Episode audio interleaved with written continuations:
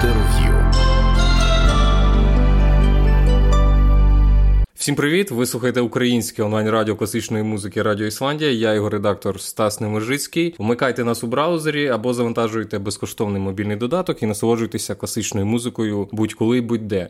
Сьогодні у нас в гостях український піаніст Костянтин Товстуха, який мешкає у Швейцарії у Берні. І ми хочемо сьогодні поговорити про те, взагалі, як швейцарська, е, взагалі швейцарці, швейцарська публіка, музиканти, що вони думають про те, що відбувається в Україні, що вони роблять для того, щоб допомогти Україні. Україні у боротьбі з Росією у цій війні.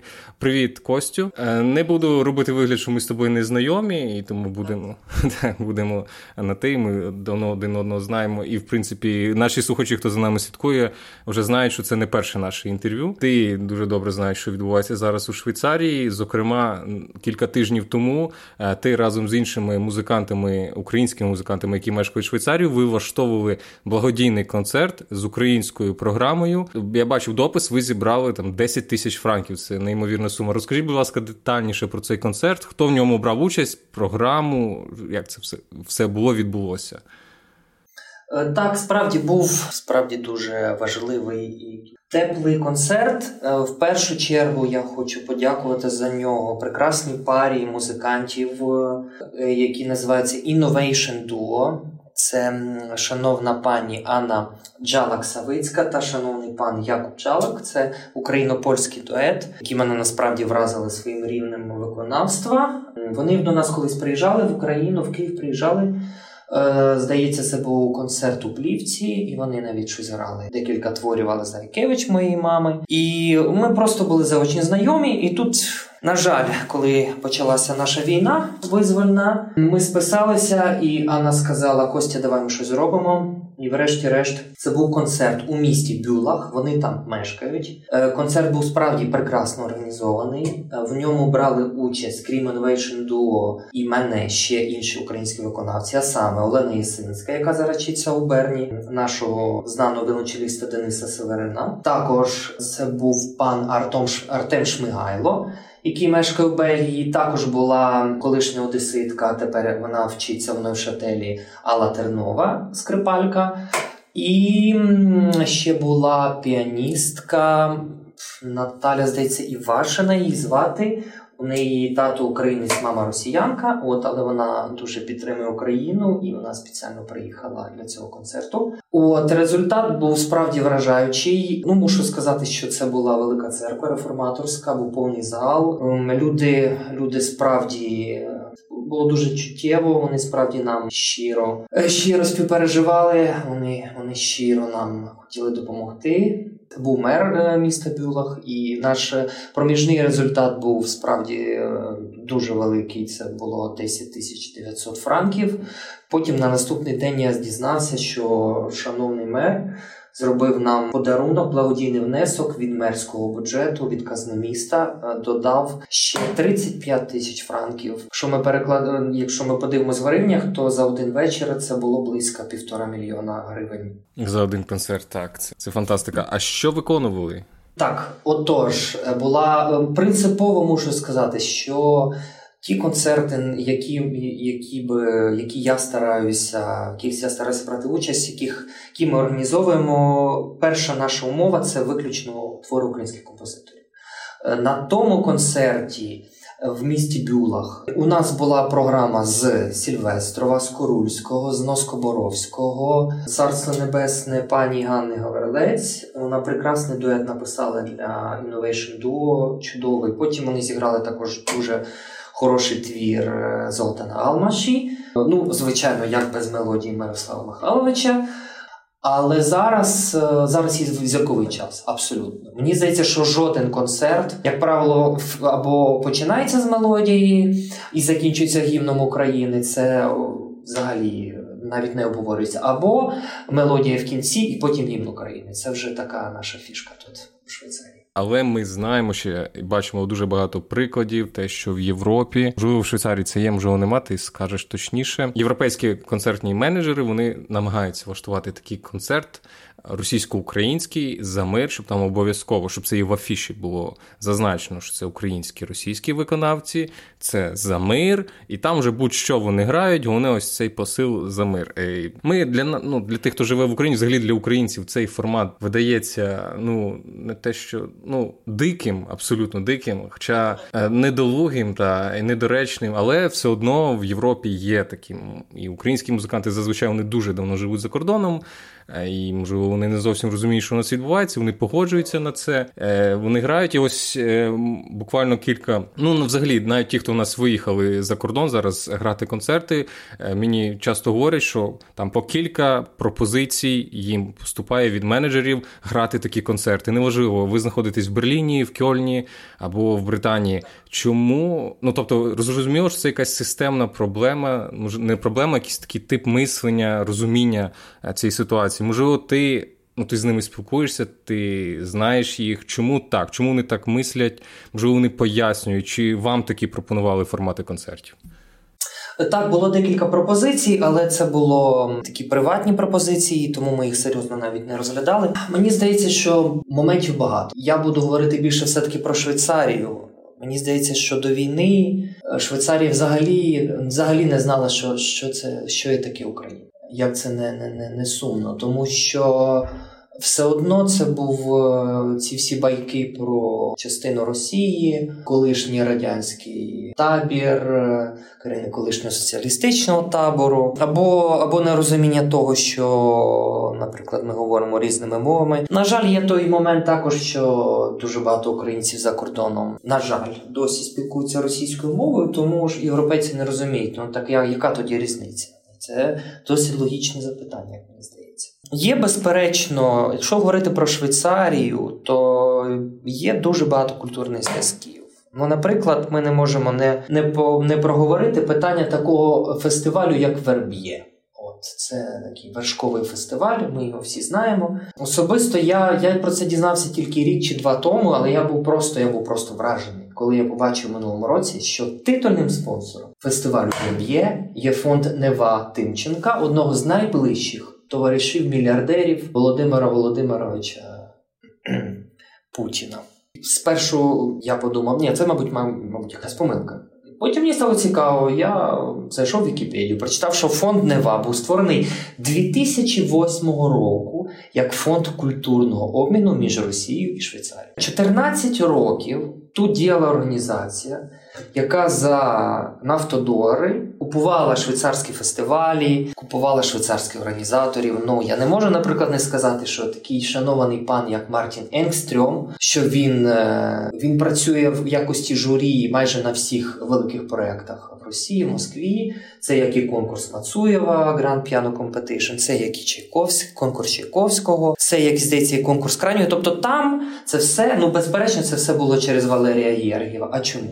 А тому, що Валерій Єргєв до 20 8 чи 26 лютого, тому що навіть фестиваль Вервієм мусив зробити якийсь широкий жест. Він був генераль був, був артистичним директором е, фестивалю, е, артистичним директором е, фест, оркестру фестивалю Вербів. Е, тобто це збірний колектив, але, наприклад, е, фонд Нева Тимченка він особисто ем, допомагав, особисто спонсорував учасників академії з Росії. Він ще давав два чи три додаткових місця. Тобто, це все було було все дуже в тісному зв'язку. Е, це постійні були концерти також оркестру російського національного підроду Плітньова Михайла Васильовича і і різних інших маєстро також. Ми не можемо стверджувати, що, що російські гроші купили все. Ми це прямо стверджувати не можемо. Але ми можемо стверджувати, що великими фінансовими вливаннями вони, звичайно, заробили лояльність е, цих е,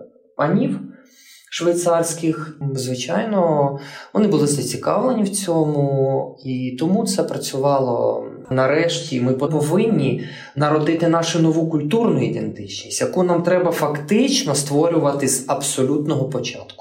Тому що по великому рахунку про нас, як про культурну націю, саме носіїв. Дивись, ми запам'ятаємо в європейця, що таке Росія. Що він нам відповість? Він нам відповість Толстой, е, він нам відповість Достоєвський, Пушкін. Ну розумієш, це все таки е, це ті імена, які також, ну, наприклад, Бродський. Бродський це ж феномен феномен е, промоції. Розумієш, тобто це один з найбільш розкручених взагалі поетів у світі. Що вони знають про Україну? Я думаю, що вони не знають навіть хто такий Шевченко. Ну в більшості більшості територій. Так вони тепер можливо дізнаються про вони дізнались про такі імена, як. Карабець, як Линів, е, як до цього був Холоденко, все-таки. Але, ну, мабуть, з таких най-най-найвідоміших, ну, і і далі це вже все-таки якась інша когорта артистів, при тому, що їх дуже багато. Знають співаків, так, знають співаків, все-таки це. Ну, бачиш, ми виходить, ми перескакуємо той момент, коли нам потрібно в Європі розповідати е, про нашу історію. Вони нас зразу дізнаються про нас, пізнають як націю модерну. Модерну у всіх у всіх сенсах: культурно, економічно, політично і так. Я скажу одне, що що я чую від від будь-яких людей, е, і що, звичайно, є чим я неймовірно пишаюся, але я розумію, яка це страшна ціна. Всі е, всі в захваті, звичайно, від нашої армії. То вони не можуть повірити, вони бачать ці всі відео. От вони вони бачать, як люди зупиняють танки голими руками. От або вони бачать як героїчно б'ються наші хлопці і дівчата, це на них справляє неймовірне враження. Тому що, умовно кажучи, Західна Європа. Вона давно забула, що взагалі таке війна. Вона давно забула, що є таке гард, що є таке е, криця, що є таке дух, і що є таке. Тому що, все-таки, переживши шалену трагедію Другої світової війни, всі максимально хочуть якось від цього відгородитися. Вони не хочуть бруднити свої білі комерці. От. І раптом тут з'являється нікому невідома Україна, яка яка більше місяця тримає Другу армію світу і множить її на нуль, перепрошую за мій сленг. Але ти правий так, питання саме ідеологічної культури це те, чим нам треба зараз займатися дуже ем, змістовно і, і, і багато, і це на роки. Добре, що я згадав. Після, після цього концерту в місті Бюлах до мене підходить пан дуже немолодий. І він каже: Боже мій, як неймовірно! А ви сьогодні виконували тільки українську музику? Ми кажемо так. Він каже, яка неймовірна і яка цікава українська музика. Просто її треба донести до слухача. Це зараз наша місія. Повертаючись до того, що я почав про ці концерти за дружбу, е, все-таки ти, як виконавець, ти можеш пояснити іншим своїм колегам, які може погоджуються, ведуться на умови там різних менеджерів і беруть у них участь. Щоб ти їм сказав, які аргументи, чому не потрібно брати участь у таких концертах, чому вони шкідливі? Ну я відразу скажу е, для наших слухачів, які можливо ну нас не знають і думають, що ми занадто радикальні. Ми не ми не хочемо нікого вбивати, відмовлятися від них спалювати втілювати все таке інше. Е, Є така історія. Так, я можу зайвий раз нагадати, що в мене диплом Московської консерваторії, там двічі ордена Леніна, який створив, як відомо, Україну. Всі ми знаємо. Але неважливо, е, неважливо, який диплом якій країні отримала людина. Важливо, що вона українець, що вона робить для України, як вона взагалі комунікує, що вона транслює як українець. Я вважаю принципово без деталей, що якщо ми робимо концерти в підтримку України. Це мають бути концерти виключно з українських виконавців і з виключно з української програми. Все. Я просто інше інше це питання дискусії, я не хочу про це говорити. Тобто, це ми можемо сидіти і дискутувати про це годинами і знаходячи, знаходити різні аргументи, можливо, навіть на якісь ми можемо згоджуватися. В даний момент я вважаю, що це має бути абсолютно принципова позиція. Я часто коли спілкуюся, там входжу теж в такі дискусії. Ну і багато хто погоджується і теж це говорить, що ніхто ну не можна скасувати людей там російських виконавців, не можна скасувати Чайковського як композитора, тому що ніхто в нього не забере п'яту і шосту симфонію. Але потрібно розуміти, що ось це все те, що було рупором культури, яка фактично стала обличчям цього звірства, яке відбувається в Україні, воно повинно зникнути до того часу, як Росія не не понесе відповідальність за за свої злочини. Щоб ми зрозуміли, і наші слухачі зрозуміли, до чого ми йдемо. Ми не хочемо спалити Чайковського, як це ми хочемо його відкласти, так само інших хороших русських російських музикантів е, до того часу, як Росія почне платити е, за рахунками, відповідати за свої злочини. Після цього пройде адекватний перегляд їхньої музики, їхніх культурних діячів як це відбувалося після Другої світової війни. У нас не друга зараз світова війна, інші механізми, але перегляд повинен бути.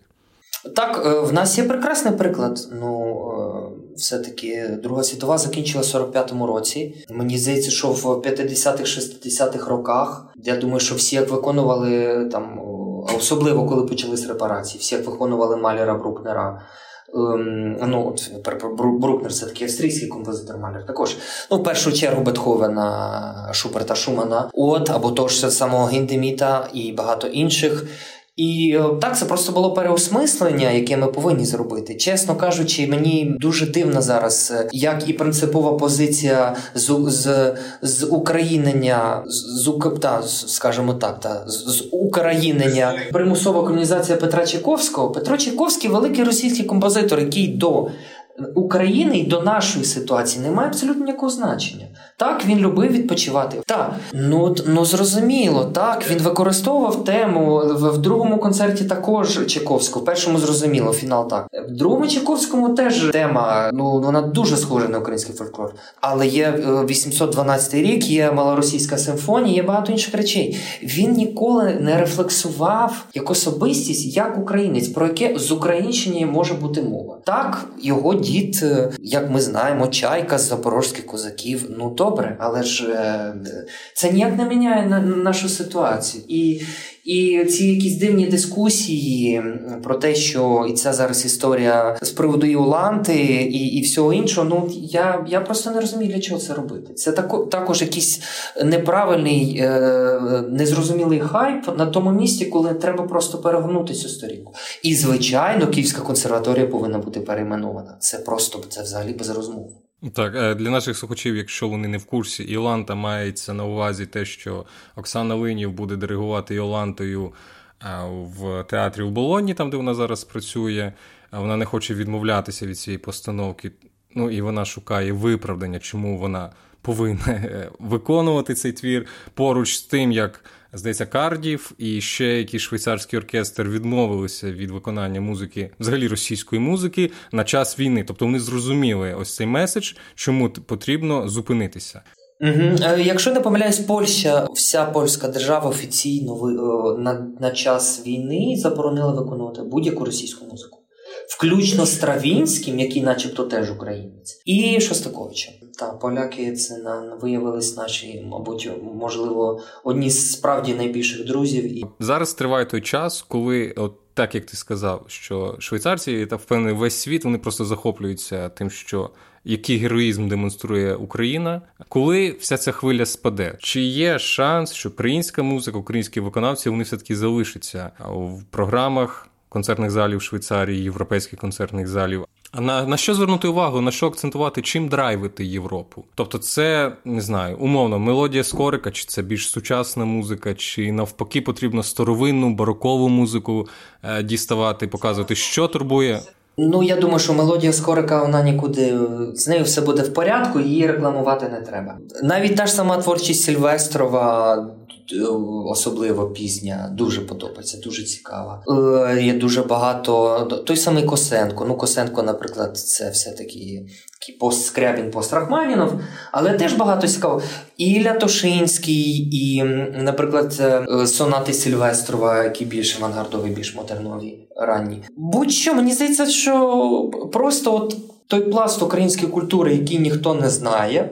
І це має бути все разом. Тобто, наприклад, кіно вже про кіно дізнаються. Так, кіно вже було і і на фестивалях, і і воно буде далі якось підтримуватися. І є біаналі в Венеції. Мені здається, просто треба далі працювати. І що найголовніше, що е, нарешті, нарешті, треба державі буде ну інша справа, що ми не знаємо, де треба буде брати ці ці гроші. Але, наприклад, е, я скажу так, я все таки хочу бути е, оптимістом. Якщо, наприклад, через 10 років все таки Україна нарешті нарешті стане членом Європейського союзу, то о, Україна може просити дуже великі гранти на підтримку культури і на промоцію культури в світі, як, наприклад, мала та ж сама Польща, і це в першу чергу це будуть проекти концертних залів, це будуть проекти різних фестивалів в Європі. Просто максимально, максимально говорити про себе, максимально. Різноманітно представляти нас далі і розказувати, показувати, що не тільки фантастичні воїни, а що в, нас є, що наші люди неймовірно креативні, вони неймовірно кмітливі, вони неймовірно цікаві, розумні, глибокі. Ну, Безперечно, в нас наші всі проблеми, які були раніше, мені здається, на жаль, вони від нас нікуди моментально не сховаються. Але як зберегти інтерес, просто працювати далі тільки більше і тільки активніше. Ну от чому я запитав, нещодавно бачив дискусію, що Міністерство культури, ну наші культурні чиновники, відправили на такі показові гастролі по всьому світу ансамбль вірського. Ну тобто, тут е, пріоритет такий: ансамбль вірського. Ну е, якщо залишити те, що це там пережиток радянської епохи, і все таке інше, що ми хочемо світу показати, ось вишиванка, шаровари, танцюємо. Ось ми такі веселі. Ну зрозуміло, що це швидка реакція публіки емоційна, е, це дуже просто, просто стравлені меседжі і все таке інше. Е, разом з тим залишаються в Україні модерні музиканти, композитори, які ну, мають ім'я в сучасній музиці. І тобто, і це не обов'язково, що вони збирають тільки 20 людей, але вони генерують якісь важливі е, сенси, і на їхні концерти потенційно можуть приходити дуже багато людей, і, грубо скажемо, елітна публіка. Е, я на твою думку, у Швейцарії що цікавіше було б швейцарцям слухати чи дивитися вірського, чи, умовно кажучи, е, музику Луньова, там Коломійця Загекевич, що, що б їм було? Однозначно сучасних композиторів. А в нас, а в нас, е, а в нас яке різноманіття?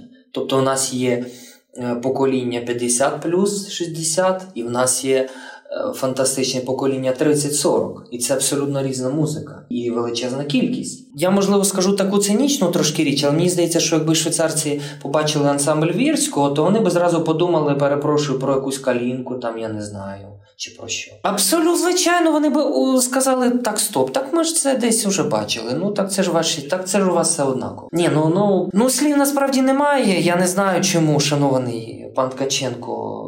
Тому що я розумію, що це під протекцією Міністерства культури. Але, наприклад, є прекрасний інститут, як Український інститут, та із прекрасним директором паном Шейком і. Ну от поки от це теж момент, це теж так, то, такий самий момент. Ну, ми давай, ми ж з тобою не будемо зараз говорити про національні колективи і фінансування національних колективів або фінансування національних філармоній.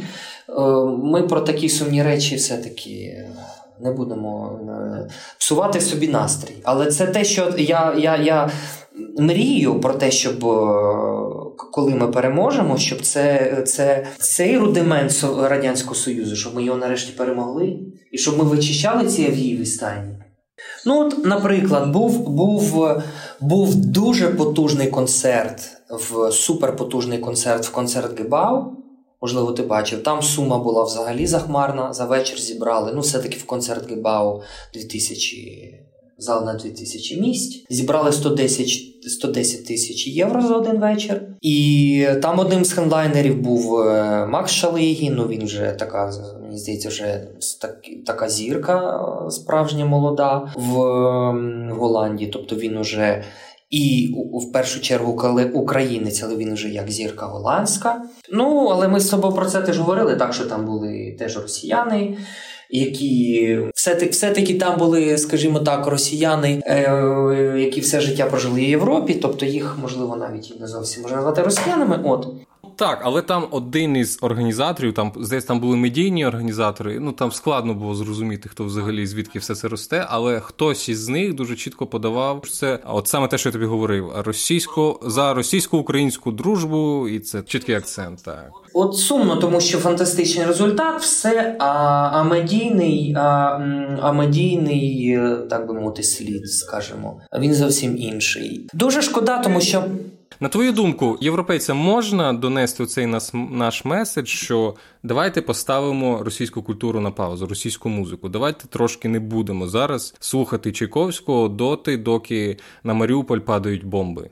Чесно, відверто, дуже тяжко. Поки що це буксує. Так, тільки тільки якоюсь цією страшною ціною, неймовірною за, за межею. Я не знаю, я не знаю, що що має що має в, зламатися в голові, от все-таки західної людини, що вона що вона почала саме більш конкретно артикулювати. Але про нам просто треба працювати. Тобто, це те, що те, що те, що буксує, те, що отак, от просто моментально зробити неможливо, однозначно. І ще раз кажу, це все-таки мені здається досі впирається в те, що просто ми повинні з нуля будувати свій бренд. От бренд Україна. Вони 30 років, вкладаючи мільярди з нафтодоларів, будували бренд доброї, хорошої культурної Росії. Е, вони купили купу величезну кількість людей. Вони вкладали величезну гроші в культуру. Вони мали е, на вістрі е, своєї культурної політики безперечно номер один людину це Валерія Гергієва. От, ну, я думаю, що не секрет, я впевнений, що ця людина ще на початку кар'єри була завербована в вищестоящі органи, скажімо так. І так, це просто була була робота. Чим чим була сильна Росія до до української війни весь цей час? Це культура і спорт, тому що це були це були ті маркери і тригери з радянського союзу. Е, культура і спорт. Росія цим так само вміло користувалася і далі просто на на все таки на своєму вілічі от будувала далі свій бренд. Зараз час. Будувати бренд Україна, але це буде довго, це буде непросто. І, звичайно, ту ціну, яку ми платимо, це це страшно. Ми ще не знаємо, чим закінчиться наша війна. Звичайно, ну це ще окрема розмова не будемо на цьому акцентувати. ми не зникнемо, ми будемо далі боротися. Я мушу сказати, я хочу сказати, от, принципово зараз маючи змогу. Я хочу подякувати неймовірній людині. Я хочу, щоб всі знали, щоб всі говорили в нас в культурних колах про таку людину, як Денис Северин. Е, людина, яка за останній місяць зробила просто якусь просто шалену роботу. Це людина, яка вже вивезла десятки сімей, яка їх влаштувала. Е, Я не знаю, чи ну чи є вже ця інформація, але вона скоро буде відомою, тому я я скажу це про це в ефірі. Зараз в першу чергу це повністю вивіз е, клас всіх своїх діточок з, з шкіл в Україні із е, училища училища Глієра разом з його асистенткою в школі Захара Брона. І там буде окремо спеціальний клас. І наша знана і відома пані Богдана Півненко. Вона виїхала з України також своїми учнями. Вона також буде продовжувати зараз свою роботу в школі Захара Брона своїми маленькими зірочками. Це і Корній, і Сандра, і інших дітей я не знаю. От, Але ще крім того, Денис кожного дня курирує просто неймовірну кількість людей, і всім він їм шукає роботу. Він всіх всіх їх забезпечує житлом. Він їм допомагає фінансово, і це просто неймовірно. Він він він все вже своє здоров'я на це на цю справу поклав, але це якийсь неймовірний альтруїзм, це якась неймовірна самопожертва і саме бажання всім допомогти, просто всім і кожному. І я хочу, щоб всі. Е, я я знаю, що всі бачать і і всі неймовірно вдячні. Просто я хотів ще раз сказати, тому що я це бачу просто от кожного дня. От такі ми українці. От такі ми українці. Ми ми показали всім, що отак, от е, ми століттями жили в парадигмі Моя хата з краю, і в один момент ми показали, що наша хата не просто з краю, а що ми всі зараз, всі, кожен українець зараз, де б він не був йому болить за Україну, він робить все, що він може. Він збирає гроші, він допомагає, він він волонтерить, він збирає гуманітарку, він весь час сидить, моніторить в інстаграмі ще щось, він робить репости. Він щось робить для нашої спільної перемоги. Кожен українець. Це неймовірно. Так, і з цим ми всі переможемо. Буде все Україна. Дякую тобі, Костю, за розмову. Нагадую, нашим слухачам ми спілкувалися з українським піаністом, який мешкає у Швейцарії Костянтином Товстухою. Дякую, Костю, за розмову. Дякую нашим слухачам за увагу. Слухайте гарну музику. Всім па-па.